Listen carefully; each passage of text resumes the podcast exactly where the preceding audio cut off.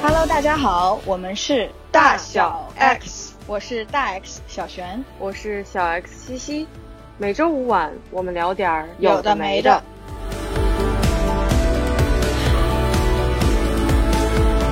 我们今天又邀请到了我们的凡凡返场嘉宾，老朋友了，张倩同学。恭喜张倩同学，现在是在。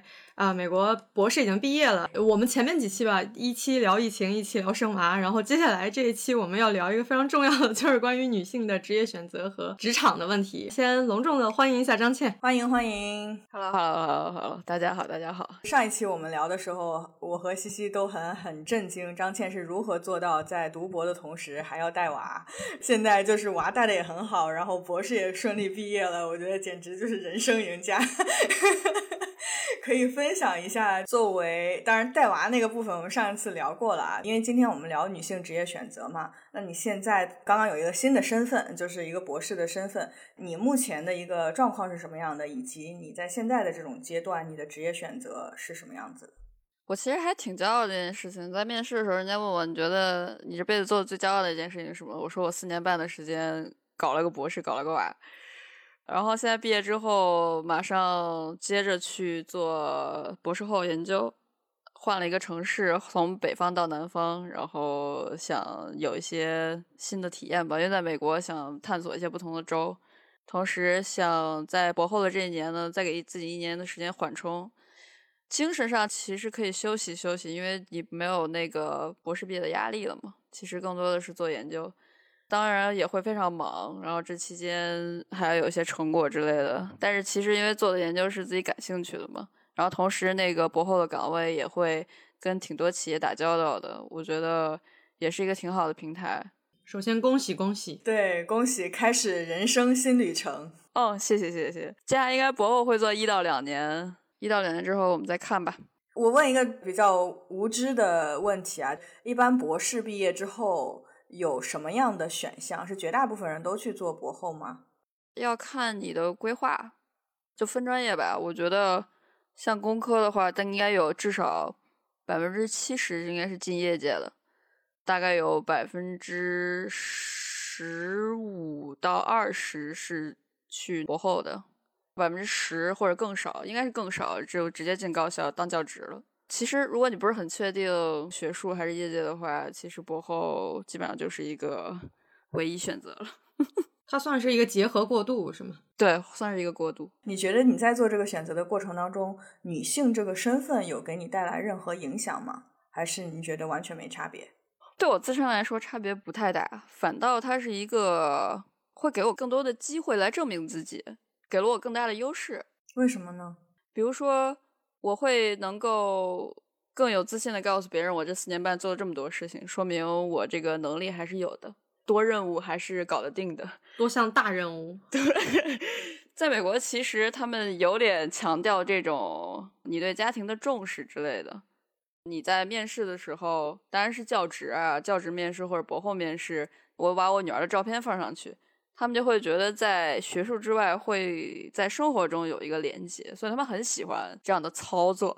对我来说，从技术和能力层面，我觉得是一件很有优势的事情。因为我也知道他们会有一些担忧，说 “OK，你有孩子了”，然后我会告诉他们没关系啊，我队友啊，我妈、我母亲都会过来帮我带，所以我有很多的时间完成你的任务。就等于把这个故事讲完整。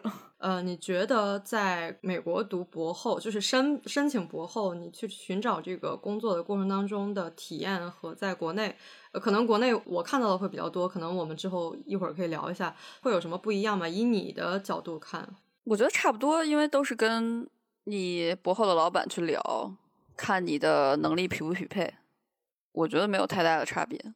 只不过我自己面的这个博后。有一点跟其他老师的博后不太一样，因为我通常知道就大概跟下一个老板一聊，然后差不多就搞定了。但我这个博后面了六轮，它其实挺像一个企业操作的这种方式。我只是说，我觉得可能形式上不太一样，但其实核心我觉得还是让下一个老板觉得你能力 OK，然后时间匹配。所以雪倩，你说你会觉得有点不太一样是吗？听起来不太一样的是，你的这个博后会更比较像是一份。可能和企业联系更紧密的一个工作。在国内来说的话，可能更多的博后还是博士的一个延续，就是还是以 research 为主，还是以做比如说纵向国家的一些课题，然后去做实验啊，就这种类型的研究为主，会比较少接触一些企业或者是和外界的一些联系，可能更多联系的可能是自己的内部或者是其他的高校。确实像你说的，我觉得在学校的博后大部分还是这个样子的，做纵向的课题还比较多。但是我这个博后是在医院嘛，他是在医院的一个研究中心，所以他大部分的研究是其实比较偏应用的，要么就是偏啊医生的这种负荷呀，要么就是偏这种机器人手术啊这种比较限制在某一个特殊的领域。然后同时也有很多创业的公司，他们做一些产品去帮助这些。让这些医生能够啊更轻松的做这些手术的一些产品，然后我们去做一些测试嘛。就听起来你这个会更应用和更向外打开一些。对对对，而且很大一个原因，我选择这个老板也是因为下一届那个我们叫 Human Factors and Ergonomics 的那个 Annual Meeting，他是会议的主席，所以这也是为什么会去跟他做这个事情的原因，因为他的联系非常多。大家在做职业选择，可以张倩先说，然后小泉和我，我们也可以在一起聊一聊职业选择里面有没有因为是女性所以特殊考虑的一些因素，比如说家庭、孩子，比如说你的时间，会吧？对我来说，有一些很重要的任务要完成，给我人生自己的，比如说三十岁之前有孩子，比如说留学，这两个现在是我完已已经完成了，但是职业选择中。可能唯一的唯一的考虑是，我不希望有小孩这件事情会影响我的职业发展，所以我选择在博士前生孩子，也是为了避免会有这个冲突。因为我我非常喜欢小孩，我非常爱我的小孩，我不希望有任何遗憾。但是现在真的遗憾也没有办法，就是在读博期间真的是非常多的时间没有照顾到他，没有跟他一起相处，这也是非常无奈的地方。但确实，我觉得我唯一的特殊考虑就是，为了尽量避免有特殊考虑，所以我把小孩这个事情先提上日程。对我来说，职业生涯发展非常的重要，有些时候可能会胜过我小孩对我的重要。就是讲实话啊，我觉得就是从我个人的角度来讲，所以我很怕这种事情发生。其实你这个角度还对我来说是一个很新的角度。因为你是女性，然后你又比如说想要有一个小孩，然后有一些自己职业之外生活当中想做的一些事情，我觉得你是很接受并且尊重自己的选择，然后根据这些你的选项把时间安排的很好。这其实是一个反过来的，就是在我看到的身边，虽然我目前没有面面对这个冲突，我看到的很多的例子是说。他可能也想要有自己的职业发展，但是考虑到我以后要生小孩，或者是我要为家庭付出更多的时间，不如现在选一个，比如说相对稳定一点的，对，然后不需要花那么多时间的工作。我觉得这是一个反过来的思路。我其实很喜欢你的这种做法，我可以搞定，然后你就把时间安排在了一个你最适合去做这件事情的人生阶段里面。我觉得这还是。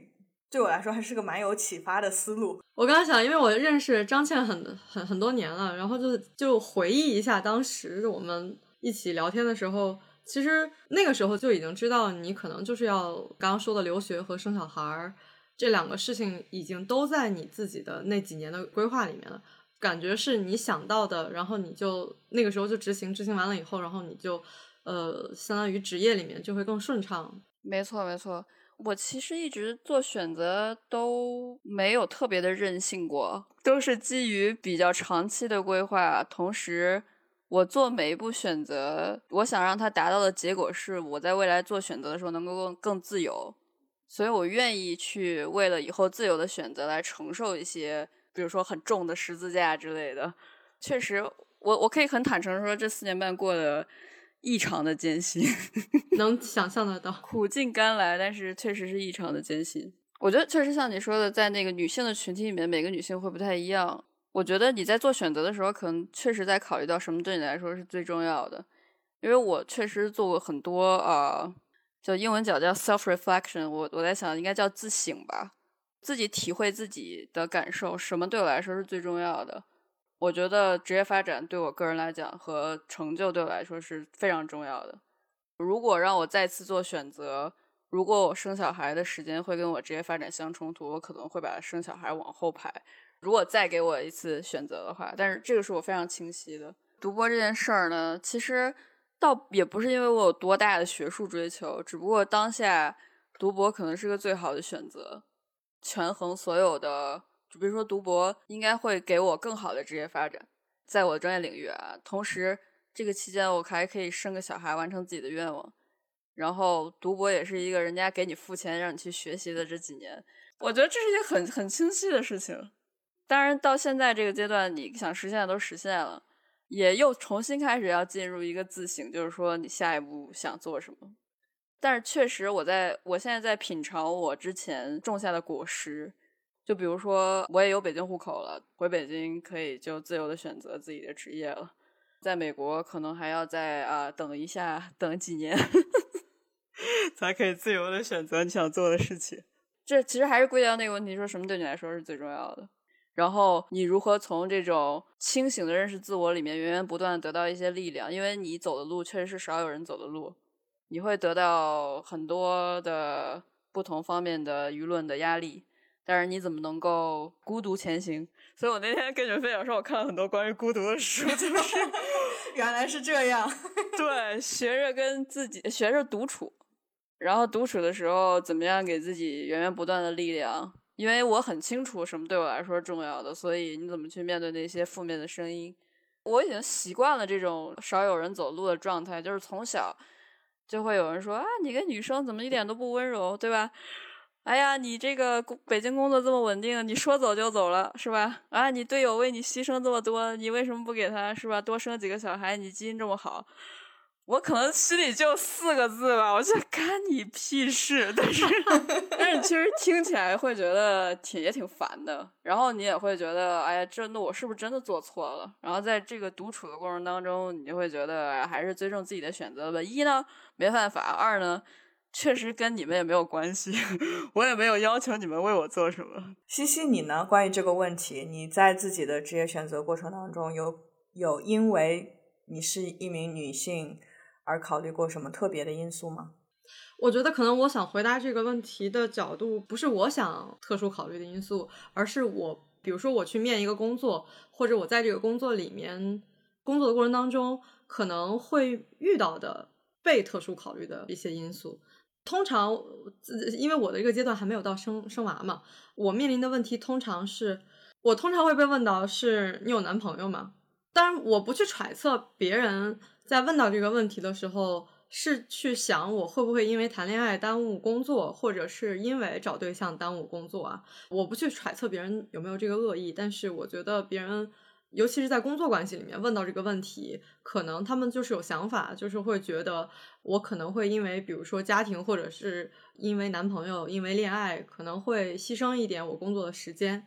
有的时候我会跟别人打趣，就就是说，哎，帮帮我找一个或怎么样。但有时候如果对方的态度比较没那么友好的话，我可能就直接怼回去了。我说，那跟我的工作有什么关系？我可能作为我自己来说，没有一个觉得在选择的时候。需要特殊考虑的，作为女性来说需要特殊考虑的因素没有。我可以分享一下我的一点想法，跟西西的有一点像，可能是又是另外一个角度，就是我其实是一个对我自己、对我个人的性别意识比较弱的一个人。我没有时刻觉得我是一个女性，然后怎么怎么样，所以就怎么怎么样了。那我是作为我，我有我自己的特质，所以我做出什么样的选择，我一直都是这样理解的。但是从外界的角度来看，他首先看到的是你是一个女性。那我认为从我自己做出的一些选择，就会被别人理解为哦，因为你是个女的，你才这样做选择。我觉得这个有点割裂。我我可以举例子，就是比如说我本科学的是计算机嘛。其实，在这个专业当中，已经有刻板印象，就是男生更适合，本来女生也少。我作为个人呢，我确实是不喜欢技术类的工作，我更喜欢，比如说跟商业相关的，或者是跟人交流相关的。但我不觉得是因为我是一个女性，我才不喜欢。我是觉得我有我自己的特质，我有我自己的性格，然后我才不喜欢，所以我就转去做别的了嘛。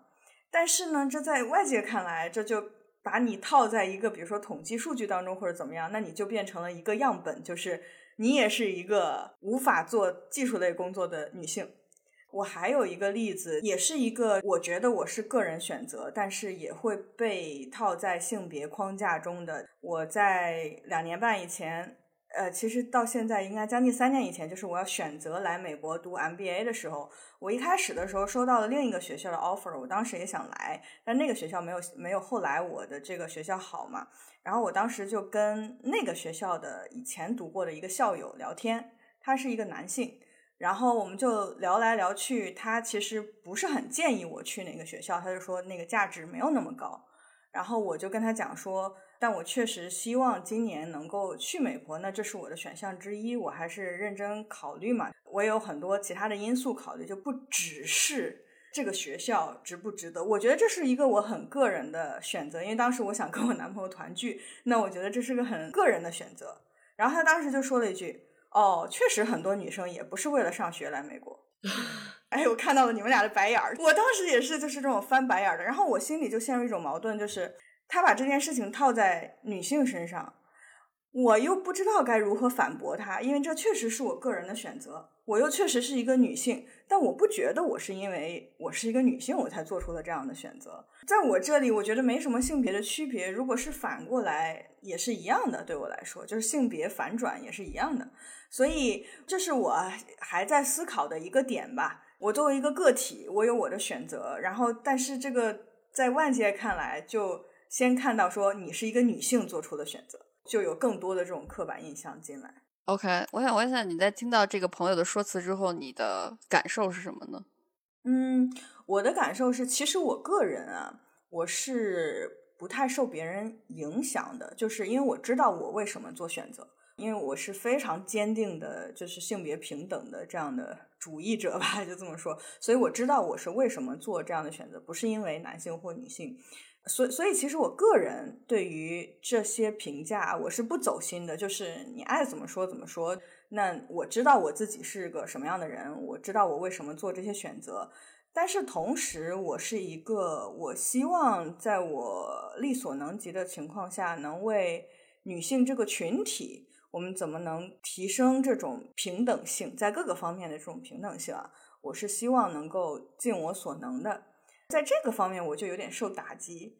怎么说呢？我也不能过高的要求自己，说我得成为一个女性榜样，我才能为这件事情做贡献，对吧？但同时，我又觉得，哎，我好像确实不是一个好的例子。就是在某些方面，我觉得很多方面我其实已经很努力的去做，并且做得很好了。但也有些方面，那因为我自己个人的特质，它就刚好套进了那个女性的刻板印象。对，我想补充一个角度是，可能是我自己亲身的一个体验吧。呃，可能跟职业没有特别特别大的关系，但是是跟跟我自我有关的。就是比如说我自己在训练我自己的一些能力，想要觉得证明我自己可以的各个方面，比如说是一些，我就拿运动这件事情来说好了，我会尽我所能想要做到我自己认为的比较好的一个能力或者一个水平。但是比如说我向外界展示出来的时候。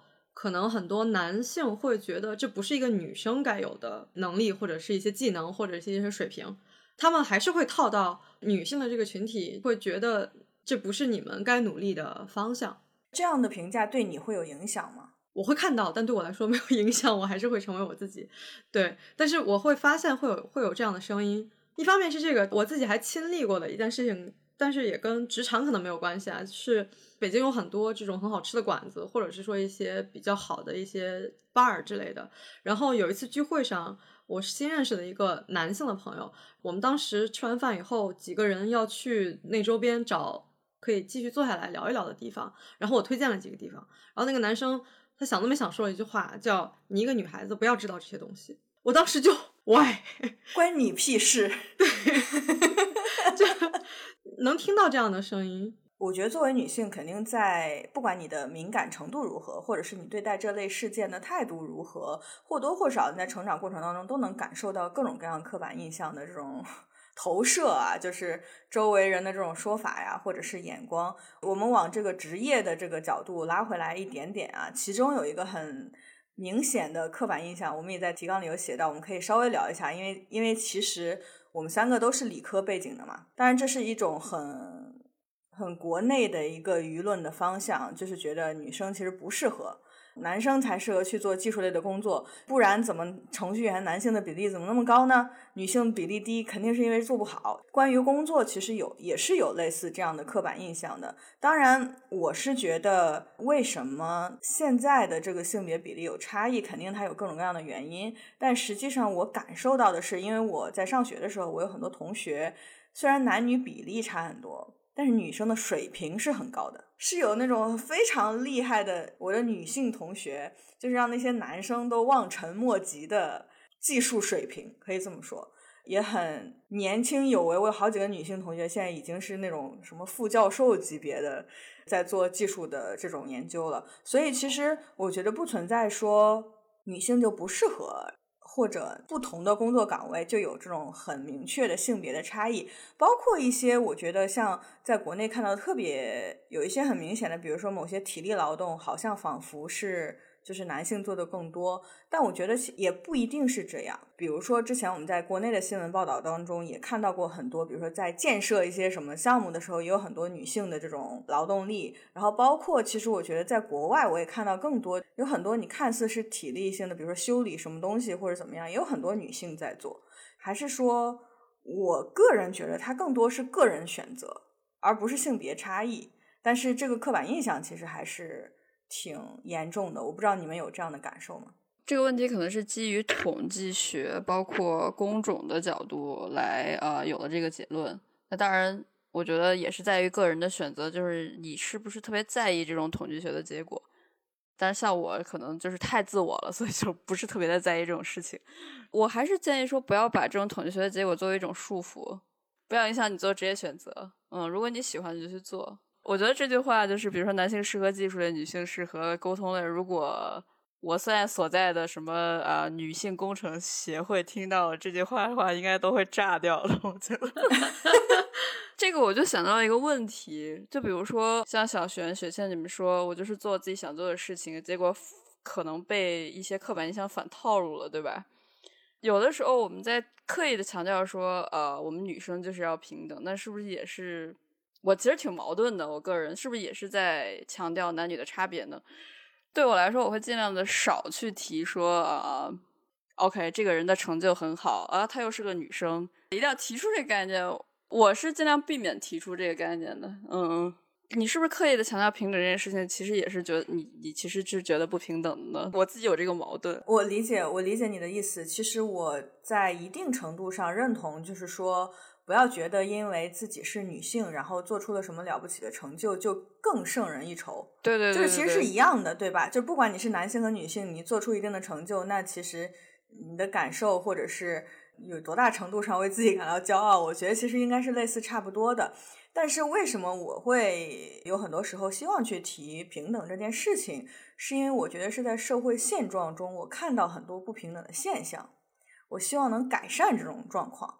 哪怕是仅仅从通过发声的角度，让更多的人理解，就像我觉得，其实像我们所处的环境啊，我是说我们三个所处的圈子和人生状态。已经在一个比较平等的一个状态里了，但是就像我最开始说的，我总有一种女性命运共同体的这种感觉啊。你可以看到更广袤的女性群体当中，那还是有很多人遭受着不平等的对待的。我希望能够在一定程度上去改善这件事情，这是为什么我提。但是我从来不以说啊，我是一个女性，我骄傲，我也没有这种感觉。那我就是一个人，不需要用性别去定义自己。以前我会更多的在于说这件事情在于发生，但是现在我会希望能够。我真正在做一些事情，能够呃提升这种平等。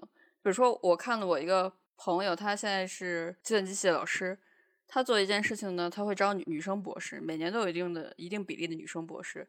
他就写了一句话呢，就是说，其中一个女生博士她发表了顶会的论文，然后他说，他其实就想证明说，其实这跟性别没有关系，大家不要老存在这种刻板印象。这件事情我就非常感动，我会希望未来。在我到了一个职位的时候，我再去录人，或者是我有任何的资源，我都可以很平等的去对待这件事情。我不会因为说，OK，一个女生二十九了，单身，我不用她，我不希望我会做出这种事情。你们说到女性的刻板印象，确实，你们提到这儿的时候，我才想起来以前我遭遇过的一些事情，现在好像真的是对我没有太大影响了。以前我们有一个家庭聚会，他们就会说女生读书有什么用，很直接。在我在北京的时候离职嘛，有一个人跟我讲，他说你你这个年龄出国是吧？你还没有小孩，你毕业之后又老了，可能你队友都不要你了，真的是事实。天呐，我听到这句话了之后，我的反应是我我是谁？我在哪儿？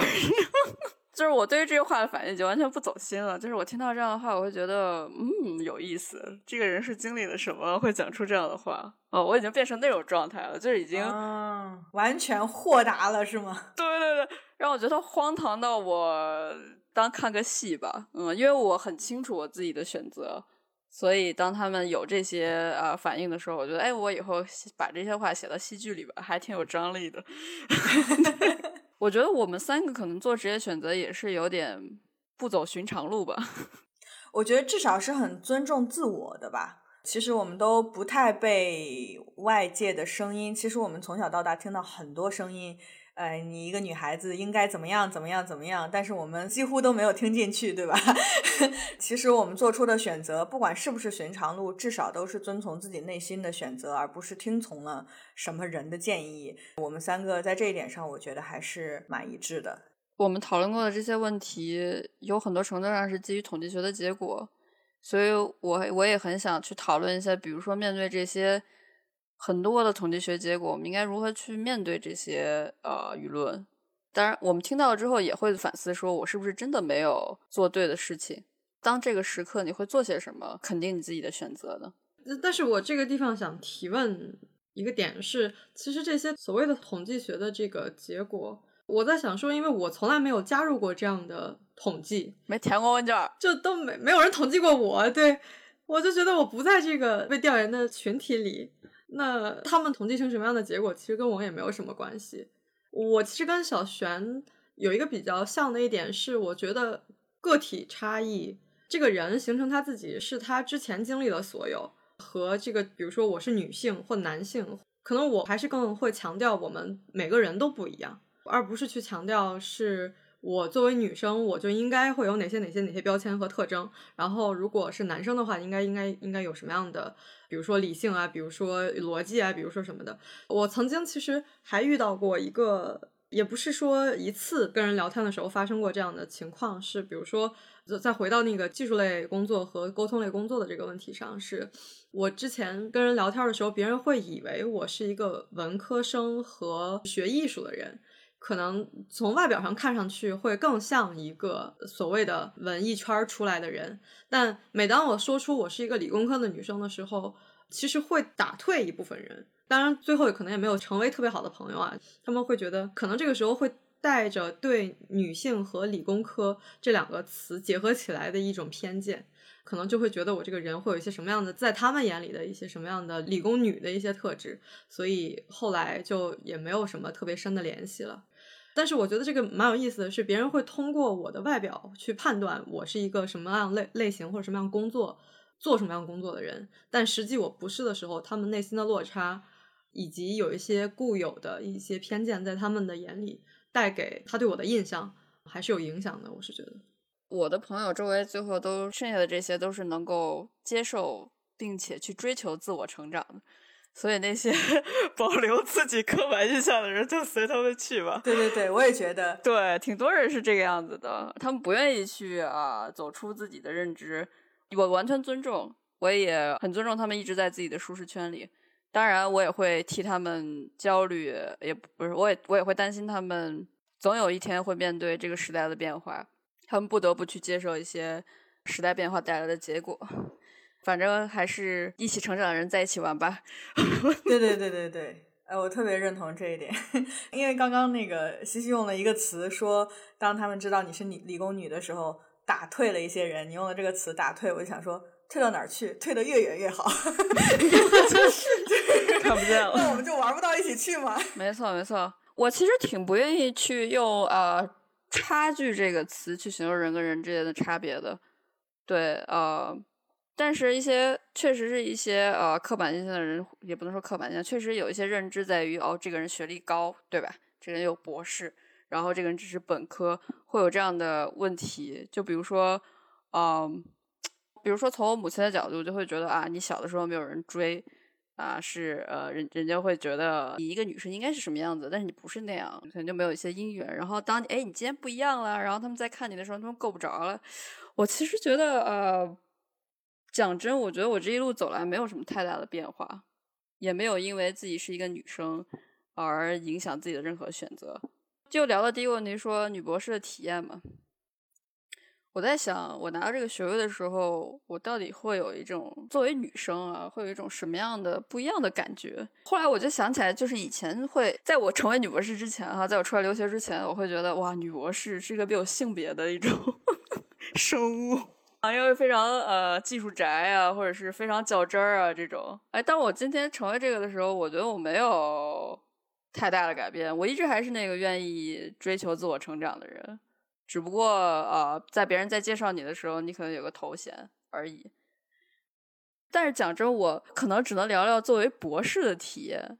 作为女博士的体验，可能更多的是在于如何平衡事业跟家庭吧。就比如说，呃，你读博的时候，你这个男生的比例确实很高啊。教育学不一定很有意思，就是教育学的话，十比一，女生十个，男生一个，博士圈子。然后工科的话就反过来。确实这个样子，然后我在想，这个是不是跟我们的提到那个问题有关？就是女性更适合文科沟通类，男性更适合技术，但不是啊！你知道教育学读的太辛苦了，一个教学差不多要六到八年，就是六年起，而且也没有实验之类的，就是纯文科的东西，没有实验之类，就是读东西，然后去写，甚至要去找十六世纪的文献，去那个国家博物馆去找，然后翻出来作为一种引用，完全找不到电子版的东西。人们在说这些结论的时候，可能需要更了解背后的东西，或者甚至去体验，然后再得出这个结论。所以也就是说，呃，要有自己的判断吧，在这件事情上。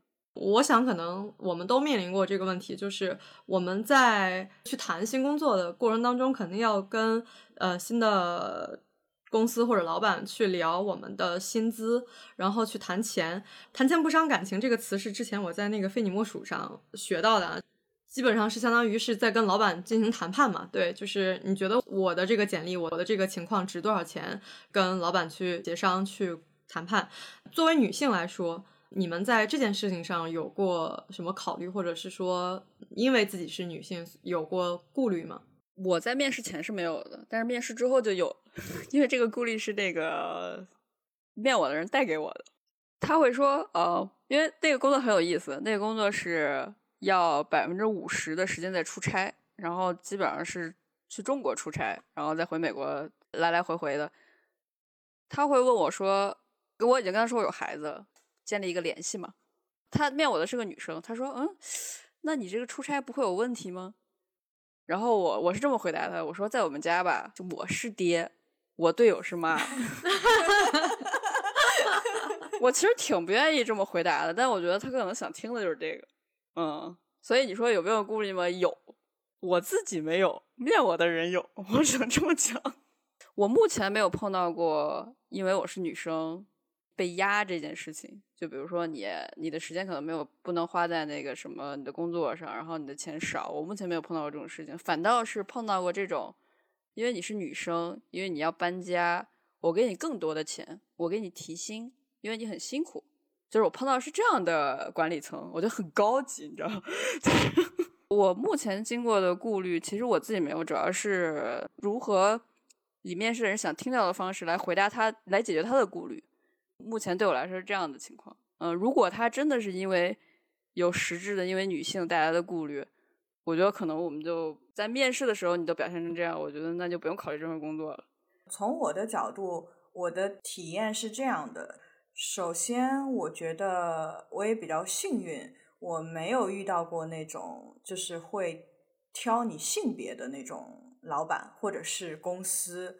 然后另一个就是，其实我一直以来对我自己的要求是，我得是一个优秀的候选人，然后我的能力足够去说服这个面试官，我会是一个很。适合的员工，就是这其实是我在，因为我觉得职业嘛，那其实展示就是你的能力和性别没有关系，所以其实我在考虑我自己的时候，也不会去考虑哦，我是一个女性会怎么样。当然，这可能也和我的人生阶段有关，我也不需要考虑那些事情现在。而且我其实还有一个考虑，就是如果面试的对方就是这个公司，不管是老板还是说这个公司，呈现出了一种。他们顾虑你是一个女性，可能会影响你的工作，类似这样的状态，我会有顾虑，我会不太喜欢这家公司的文化，可能就不选择这家公司了。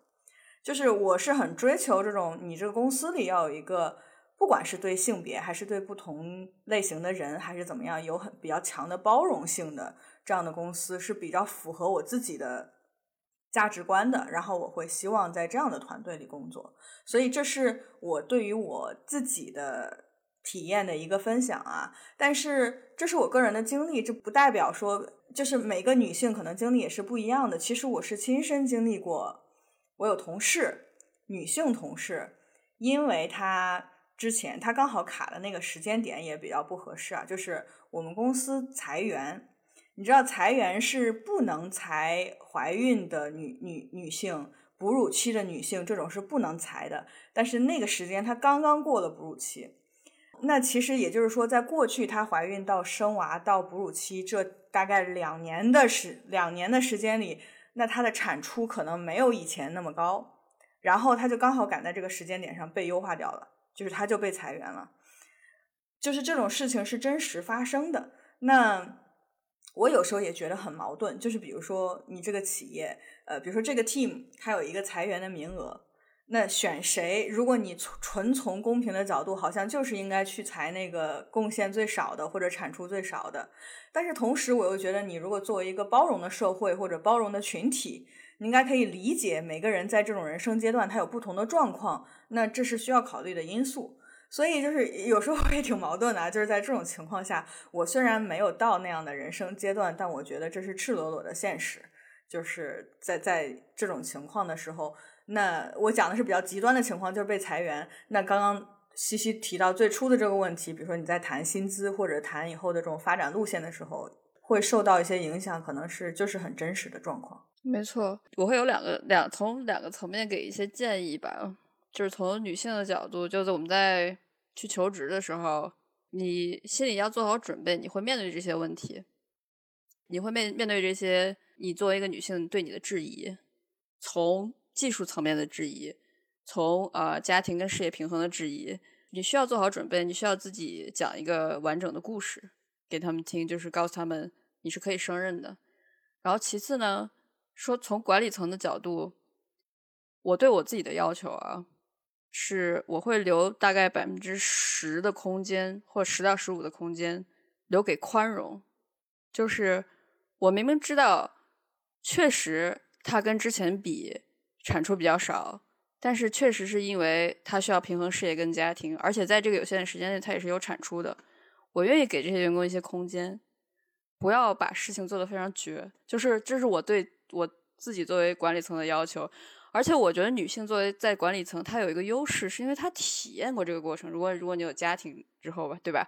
所以她她能够理解。所以我觉得对我来说，那百分之十的宽容和英文叫 mercy 是非常重要的。这是这是在管理里面最很高级的东西。就是对我来讲，我觉得那些呃事务性的事情和统计学的结果，那个谁都可以做。但是身为女性的一个优势是你的这些共鸣和情感。如果很好的应用在这种带团队上，我觉得它是一个很大的财富。就像啊，几个不是很恰当的例子，就是我觉得真正的一对 CP、一对情侣能够走在一起，其实很多程度上是一些你看不到的东西，不是像相亲选白菜一样，然后明码标价，而是一些很虚幻的、虚无的东西，然后最后把你们就像爱情这种事情，其实你很难讲得清楚。所以我觉得感情，人跟人的感情这种事情也很难讲得清楚。我也把那些百分之十的不确定留在那里，我不想很确定，我就想把这种不确定定为一种宽容也好，定为一种仁慈也好，我也把它放在那里。